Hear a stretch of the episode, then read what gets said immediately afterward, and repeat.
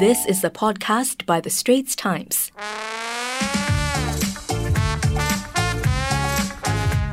It is the end of 2019, and this is the Double Feature Movie Podcast. I'm Jonathan Roberts, and I'm joined by Cheow Sue-Ann. Hello! Hello. Are you are you in some kind of post Christmas malaise? Are you still off with the fairies for your Christmas fun? Just because you hate Christmas. Anyway, moving on. This week, it's the end of 2019, as I said at the top, and this is where we do our best and worst of the year. You've got a come not on. not quite worst, because I don't think we've seen everything there is to see, but just most disappointing. Most disappointing. All right, that's a bit, a bit more justified. Before we get to that, we have two new movies to review. One is out now, one is coming out in the very first week of January.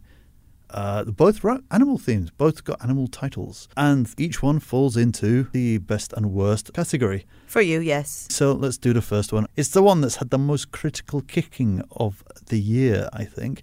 Cats, the movie of the musical. Ba ba ba ba ba ba ba ba ba ba ba ba ba. Everyone hates it. Apparently so. Uh, no, okay, look, admittedly, I went into this, I went to see the premiere, and I wanted to keep an open mind because I felt that some of the things that people were saying about how bad it is were all a bit petty, really. Uh, most of the criticism came from the fact that these special effects, in which all the actors and actresses are kind of CGI'd into humanoid cats, a lot of people were making a big thing of it. Oh, it's like a nightmare, it's the Uncanny Valley. I didn't think it was that bad, to be honest. Anyway, that's not the problem because after watching it, oh wow, it's got a mass of problems. Yeah, I remember when you first came out of it, you were like, "Congratulations, cats, for making me hate music." Something to an like extent, yeah. No, it, it. Oh, I've not seen the musical before, and when I left this movie, I honestly thought this could kill the musical. If if people saw it, they're never going to want to see it on stage. Uh, it, I mean, Cats is a long-running musical. It's a classic. pretty much 40 years worth of sellout shows. I was willing to overlook the look of the cats, the overall look of them. I was it could even live with the inconsistency regarding the clothes, including one scene where uh, a cat played by Re- Rebel Wilson peels off her fur to reveal a dress and fur underneath. but I was willing to. You know, I thought, fine, it's a fantasy. You know, I, you know, I could bear with the disregard for proportions. So the proportion of the cats is all over the place. So like sometimes they're cat-sized or would be what a cat size is in relation to things. Sometimes they're as big as a mouse. Sometimes they're back to human size. But again, it's a fantasy. I could overlook it. I think it's a level of hubris in that this is a long-running musical, and therefore what works on stage would work on the screen. But I feel like that's missing the point because the point of Cats, the musical, is it's meant to be a fun musical. It's one, meant to be one of those that you go in, you have fun, you sing along. It's not meant to be Les Mis or, you know, it's it's not meant to be serious. It's it's meant No, to be it doesn't have to be serious. I know some of these are set for comic reasons, but I think it's that what works for stage, such as I mean, there's one bit where one cat comes out and he does a tap dance, a tap dance because he's a station cat to the rhythm of a train. Now, if you watch that live, you know that guy has got to get that rhythm right. There's something of skill. There's uh, you know a spectacular thing on film, it's just essentially a lot of flapping legs and clacking sounds. There's, there's no connection between the skill. You know, it could just be sound overlaid, and that's what it seems like. The plot, for what it is, we follow this young cat called Victoria, who is thrown into the world of cats as the viewer is, with very little explanation. Some cats come along and say, "Oh, what's your name?" Because a cat has three names. She says, "Oh, I'm Victoria. This is uh, Victoria, played by this newcomer called Francesca Hayward." And then we never find out anything more about what those three names are. Judi Dench plays Old Deuteronomy, who's like the queen of these jellicle cats, and I'll get to jellicle cats later. She holds this jellicle ball, in which case one cat will be chosen to go to the Heaviside layer, which essentially, from what I can work out, means that they die and get reincarnated into the cat that they feel that would be a better life for them. You look nonplussed. You look, oh? I thought you've seen the musical. I have seen it, no, but I'm just, yeah. Does this not scan with you? No, it does. And so these cats kind of come out and they do like a some X Factor thing. It's like you know, oh, this is my sub story. Please vote me forward. You know, it's X Factor, stroke American Idol, the one with the biggest sub story goes through. It seems I'm just trying to imagine all that on the screen, and it just seems a mess. a bit weird. Yeah, it is. uh, there's Idris Elba, who's the evil cat called Macavity, who's like for some reason got magical powers. You know, he's able to apparate and and take cats away. No other cat seems to have this ability. And then, you know, these cats come out and sing their songs. One of the songs is Memory. And this is the most well known song from Cats. And there's a very good reason why it's the most well known song from Cats. It's because it's one of the only songs in the entire thing that doesn't say the word cats ever about 80,000 times every verse. That is true. Because from the start, and this is where the Jellicle thing's in, it's, it's Jellicle cats. Jellicle cats.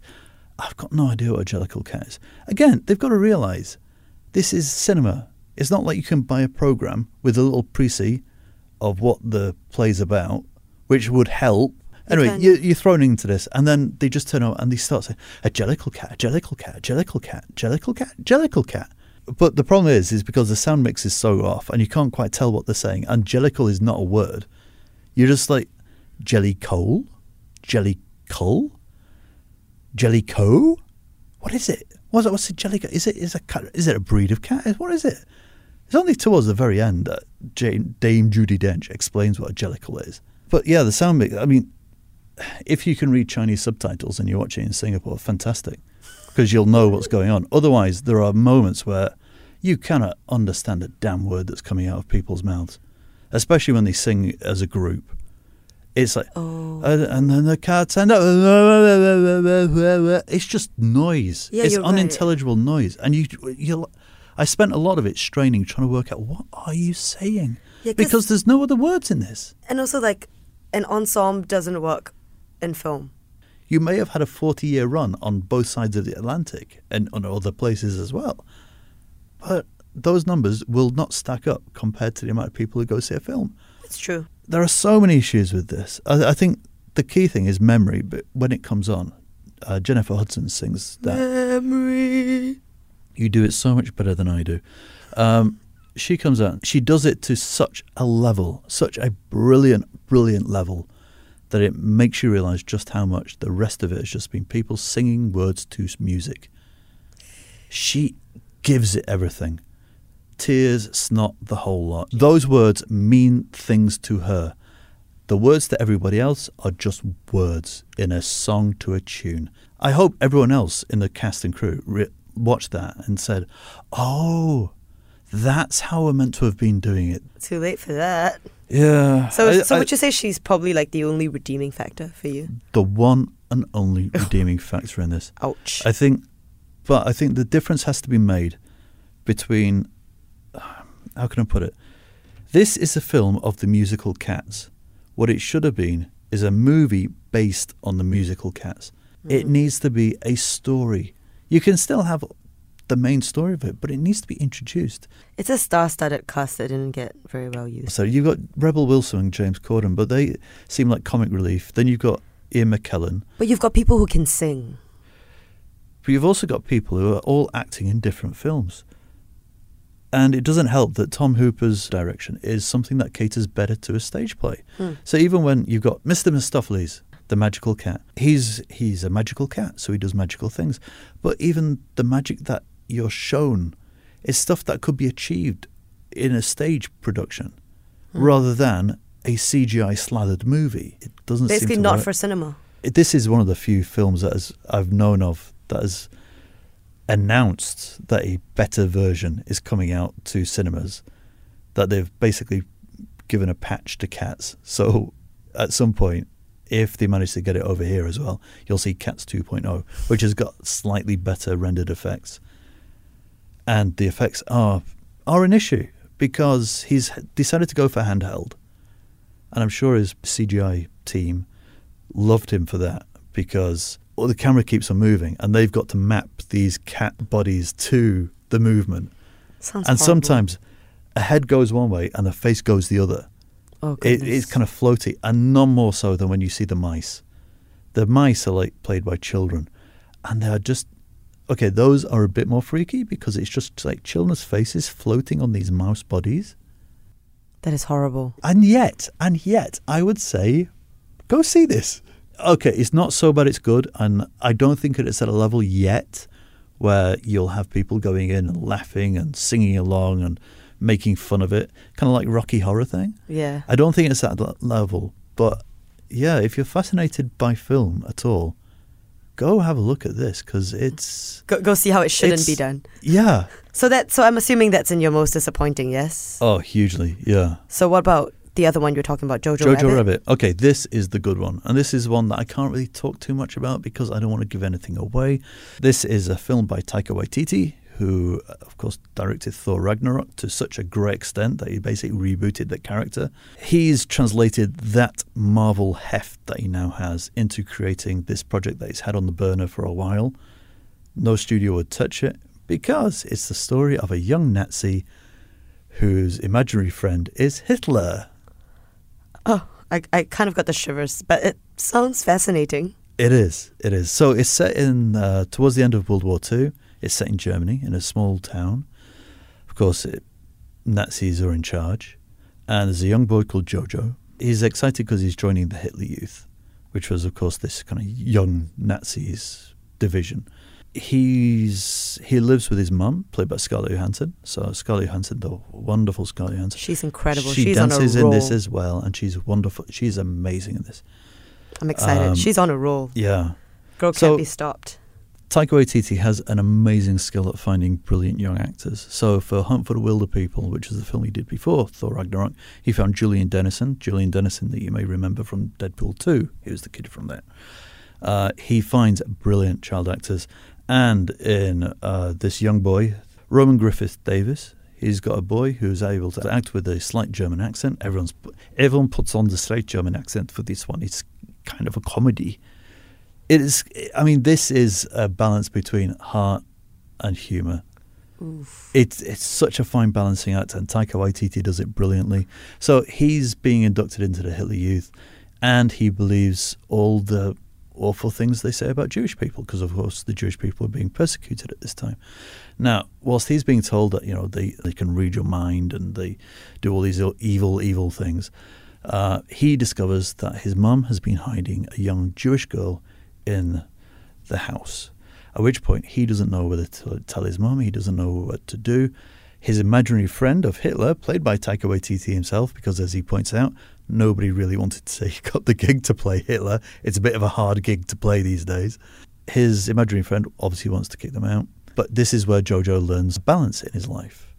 And it goes on from there. You've got a really star-studded cast. You've got Sam Rockwell, who seems to be cornering the market in racists.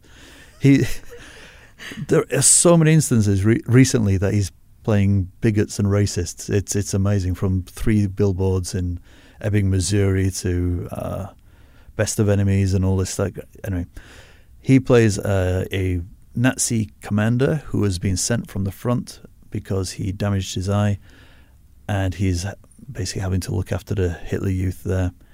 And Stephen Merchant plays a, plays a Gestapo officer, and especially with when Merchant comes along, it's it shows this um, the mundanity of evil that you know these bureaucrat people will go along with anything if the if there's a path upwards. I would say I can't really say much more about this. It's it's really funny. It will make you cry because it made me cry. it was heartbreaking in parts, but it's not a grim journey. I would urge you to go see it. It's got quite a low rating. I believe it's just PG thirteen. It's quite low. It is not.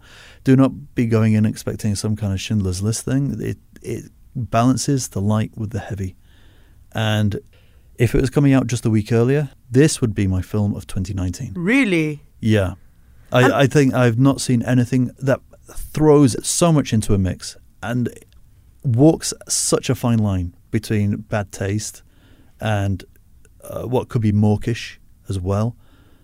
It's just brilliant, and of course, Taika Waititi uses music so superbly. I think this is a film to see and relish and enjoy. It does sound like something I really like, despite the kind of controversial subject matter. Yeah. I- I'll go see it. It does sound fantastic. It is. I urge everyone to see this one because effectively it is my best film of 2019. Wow. Okay. So, with that, let's get into our bests and worsts. So, Sue-Ann, what attracted you this year? Okay, so like before I go into that, I need to start with a caveat. I feel like there are c- a couple of films that are coming out really late in the year, like Little Women, that I haven't gotten to see, that I'm almost certain will make my list. I've got to say, 2019 has been.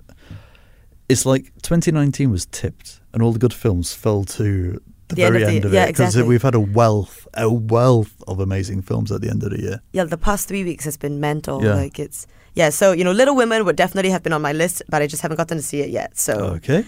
Um, otherwise, I think well, I've got quite a lot of the films I really like this year. Well, one Netflix one is Marriage Story. Easy. It's fantastic. Good acting, beautiful plot, perfect pacing. I mean, if you've listened to our previous podcast, you would know how much we both loved it, and it's really critically acclaimed too. Like everywhere, people are just talking about how great it is, Yeah. and it's fantastic. So it's definitely in my best list. And uh, spawning so many memes as well. Yeah. And honestly, Adam Driver has been on fire. He's fan- just doing so well. Him and ScarJo. Another one on my best list is definitely Parasite, Mm. the Korean film. So good. Which is only just getting released in place in the West. Oh, is it in just? The West. It seems weird to say in the West. It's only just getting released in the UK and the US, I think. It's only just coming out there. So it's just kind of. People are now realizing, oh, wow. It's fantastic. Like, it's one of the few films I think that I've seen in all my years that I think really employed sound design so perfectly. Like, that's a Mm. lesson in how to do sound in a film, I think. Okay. It, like even from the opening credits, it's just fantastic all the way through. And it's honestly, it's such a good movie that in preparation for today, I actually rewatched it over the weekend, and it was as good, if not better, than the first time. Okay. It, it keeps you on the edge of your seat, but it also like with every rewatch, it offers more. I think it's beautifully shot. it is it's- very layered. it's so well done. It's fantastic. And then another one would probably be, be between us, which I think you really like too. Oh, I loved Us. It's really well Oh. done too. In fact, just relating to cats, Us does dance the way cats should have done dance. In that it has meaning, it has form, it has a beauty to it, not just a bunch of people jumping around Flailing. yeah. flailing. Yeah. No, it's it's so well done. I think, and I think it's one of the films this year that really made people sit up and take notice. Well, of course, it did also send me on a uh, a Mind Palace hunt for whatever that song at the at the end Oh, of yeah. Les Fleurs by Minnie Riperton. I didn't know what it was. I missed the end credits, and then I went for a fi- five hour trawl through my mind trying to pick out what song this could be. and when it actually came, oh man, it was such a relief. It was like I don't know, you know that when when a when a hangover subsides and you feel that warmth and everything feels better again. Yeah, wow, like that. That's pretty good. That's a pretty Yeah. good one. And I think my favorite chick flick of the year would have to be the Thai film Friend Zone. I don't know if you've seen it, but it's really one of the probably best chick That's flicks I've quite seen in a early on. It's like yeah, really at the beginning of the year, but it Yeah. was so well done. I really like that one. I think I've talked about it before too. Yes, you reviewed Yep. it. And of course, another one of my honorable mentions is One Cut of the Dead. Fantastic film. An amazing film, shot on a budget, Japanese film. I wish it was more available online. I, I think it's, where is it available? Uh, Nowhere. Nowhere. You've got to I, I it think in- possibly yeah. Amazon. Was it an Amazon thing? I don't think so. I think It's very indie, uh, but yeah, just a film that again we can't say too much about it. You have to see it to believe it. But the first half, you're wondering where this is going because it is literally one shot, one cut of a zombie film, and there are some questionable scenes in it, questionable moments that you think that's an odd choice. And then in the second half, you find out why those choices happened. And I don't know, we, we only saw it, it was a limited screening here. Yep. The applause was real. It was ridiculous. It was crazy. People got up. There was like, it was. And yeah, that was before the actual end of it. There's one moment in it where the cinema just applauded. It was fantastic. Again, that would have been a contender for my best of the year. Yeah, it's pretty high up on my list too. I mean, we were talking about how much we both loved it, and it's very rare that we both love a film this much. Yeah. E- Like, you know, that we both agree. Because you have such awful taste. Debatable. Anyway, Debatable. okay. But yeah, Okay, so for me, I mean, I'm going to stick with it. Jojo Rabbit is my film of the year. Despite everything else, despite Endgames and all these other things that come out, Jojo Rabbit is the one that does it for me. Film of the year. Honorable mentions Knives Out is still the most perfectly plotted film I've seen. It's still in cinemas, I think. it is. Yeah. Go see it because Rian Johnson pulls off a blinder there. And of course, it's got real wonderful knitwear. There's. uh, and I've even, I, having seen it again, I've even warmed up to Daniel Craig's accent. I was very dismissive of it at first because I felt it was grating a bit and you, you could feel him straining to do it. S- watching it a second time, You forgave him. uh, I'll go with it. He's having so much fun. Daniel Craig having a load of fun, and it's wonderful. So, ensemble cast doing amazing stuff. Um, I also Once Upon a Time in Hollywood. I think is a, a wonderful film in that it's fascinating, it yet does very little. It's just ambles along, and you could just watch Brad Pitt drive around '60s Hollywood for an eternity. It's there's something appealing about that guy. Of course, Avengers Endgame just for that sheer coming together of a plan and something that I would say, sure, maybe, just maybe, the makers of Star Wars should have had more of a plan when they went into these things. As much as I loved uh, Rise of Skywalker. Rise of Skywalker, No, Endgame was really good. I didn't like the pacing, but I loved the film overall. I think it- there are still moments watching it again and again. On your left, Yeah. on your left is a magical, magical moment that it's that everyone coming together to help thing that just sets a lump in your throat and you heats up your eyes and yeah, it's, it's such a, a film of wonderful moments. If we're talking moments, Midsommar because Oh, oh, yeah, actually, Florence Midsommar's Pugh- on my list too. You managed to watch it. I saw it. Oh wow! I struck it out because I had too many, but it's it's Okay. here too. I'd say Midsommar, especially. I'll say it again: the opening ten minutes of Florence Pugh on the phone, in which that girl acts everyone else in the entire history of the year's films off the screen She's fantastic in just one scene. and she shows how good acting needs nothing else.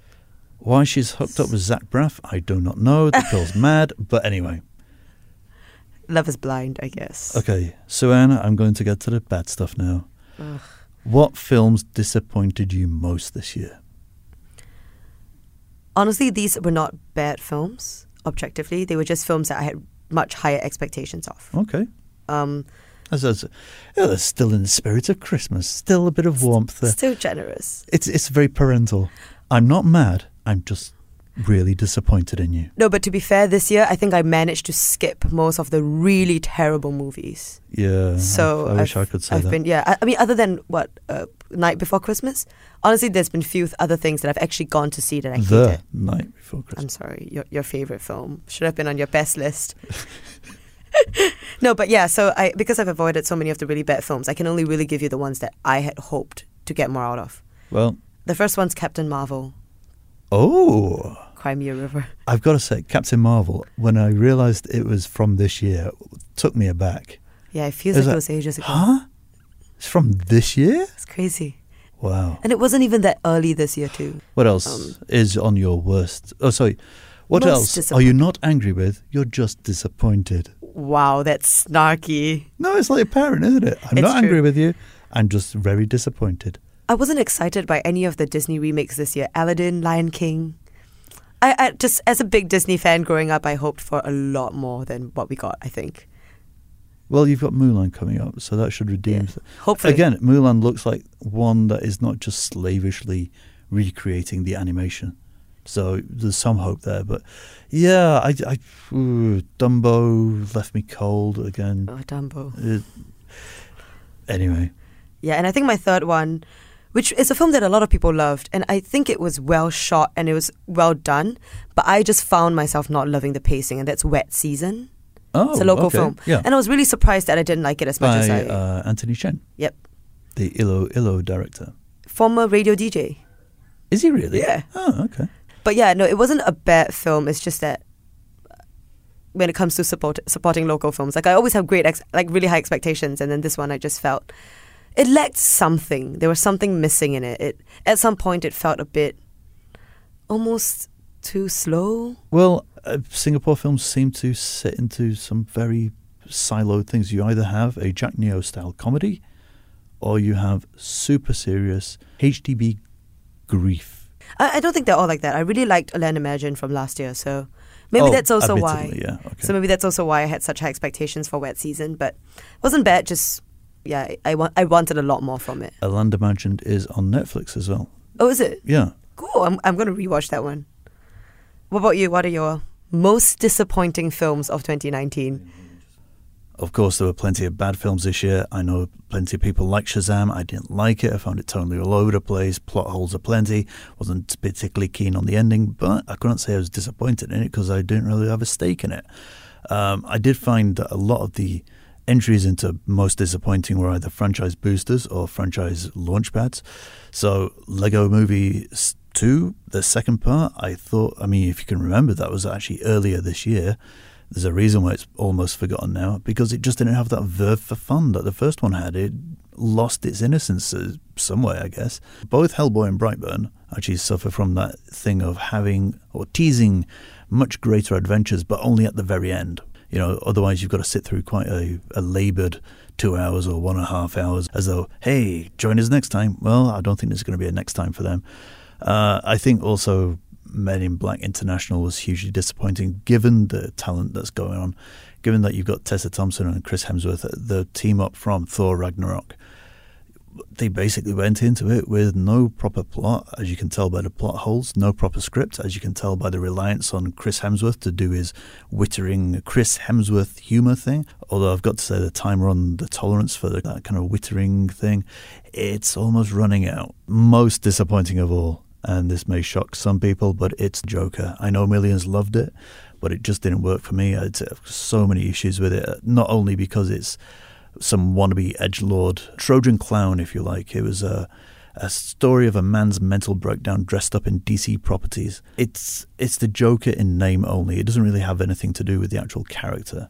There are some beautiful scenes. It's got lovely cinematography, but as a film coming together, it takes far too long to get where it needs to. It's another case of waiting for a film to make reveals that you had figured out much earlier. And without the courage of its convictions, because there's so many get out clauses in what's in his head, his unreliable narrator status. You know, it, it, oh, it could be a dream, it could be a fantasy. Does it mean this? Does it mean that? Uh, no, not for me. A, a, a very hollow experience. Disappointing in so many ways. So overall, did you feel like 2019 was a good year for film? Towards the end, yeah. Actually, weirdly, I feel like 2019 was really good for indie cinema. There was a lot of really good indie films that actually got mainstream traction. Oh, okay. I feel. Interesting. Okay, that was our review of the year 2019, end of the decade as well. Wow. Wow.